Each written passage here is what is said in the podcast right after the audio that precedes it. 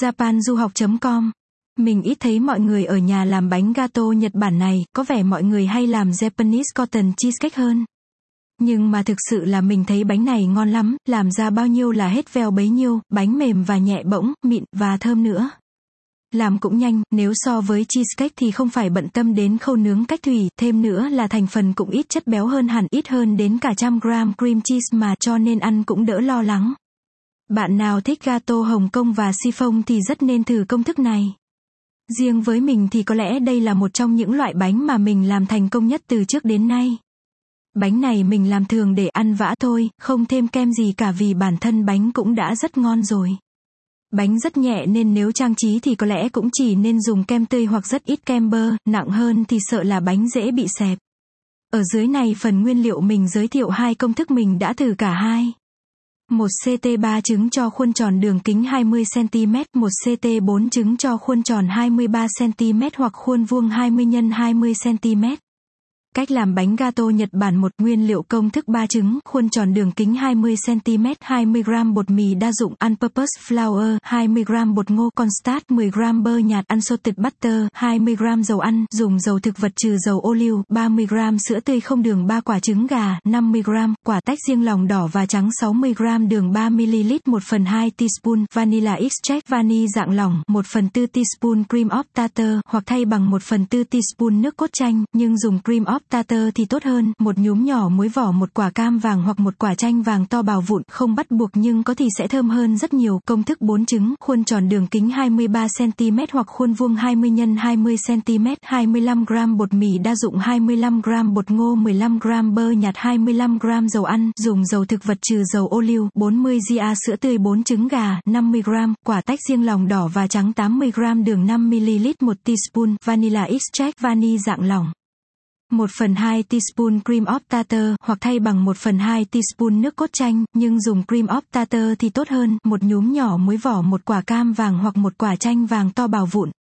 2. Cách làm. 1. Vặn lò 160 độ C hoặc 145 đến 150 độ C nếu dùng khuôn sẫm màu.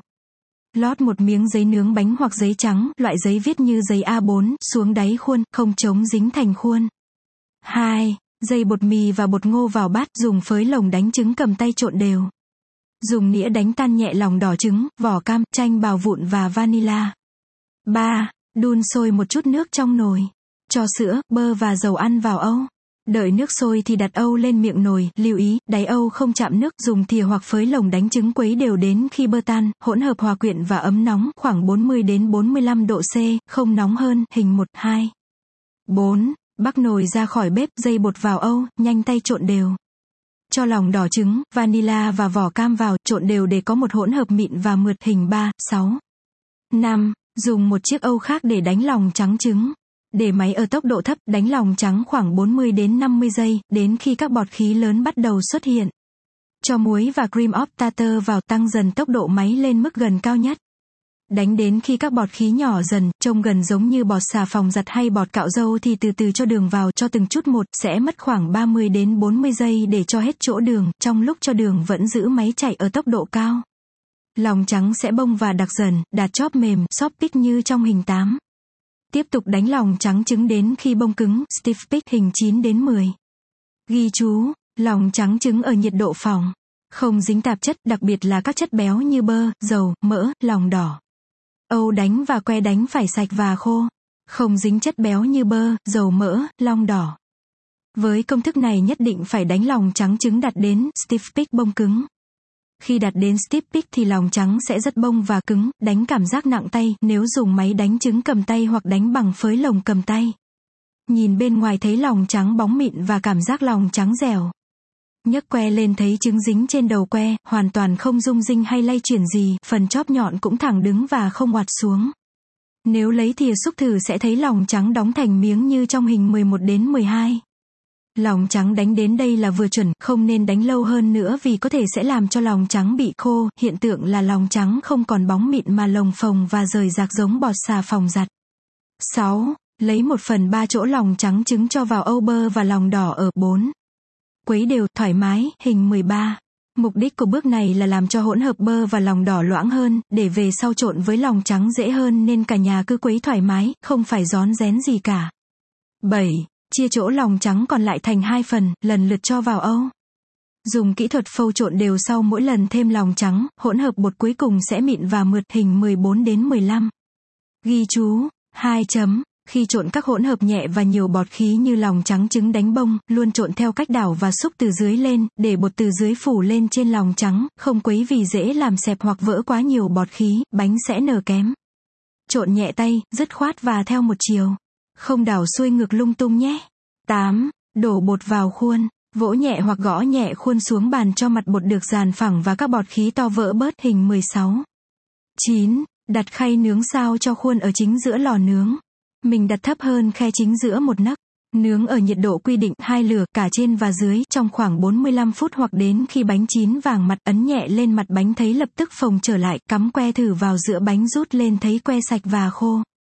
Trong hình dưới là bột trước khi nướng, hình 16, sau khi ở trong lò khoảng 20 phút, hình 17, sau khoảng 40 phút, hình 18, và bánh sau khi lấy khỏi khuôn, vuông, hình 19 đến 20. Bánh chín lấy ra khỏi lò và lập tức dùng dao mỏng rạch quanh thành trong của khuôn, đặt rác lên mặt khuôn rồi úp ngược để lấy bánh ra. Bánh rất nhẹ, nên khi lấy cả nhà nhẹ tay thôi nhé mình luôn làm cách này chứ không úp ngược khuôn đợi nguội mới lấy ra, và chưa bao giờ bánh bị xẹp mặt hay lõm đáy, thắt eo cả. Sao nếu bánh sau khi nướng gặp phải một trong số các hiện tượng sau đây? Bánh nở kém, thấp, ruột bánh không tơi xốp mà hơi đặc dính, bết, bọt khí to, bánh kém mịn màng bánh xẹp trong quá trình nướng, xẹp sau khi lấy ra khỏi lò nướng, lõm đáy hoặc lõm một phần nào đó. Thì hãy kiểm tra lại các điểm sau. Trứng có tươi hay không?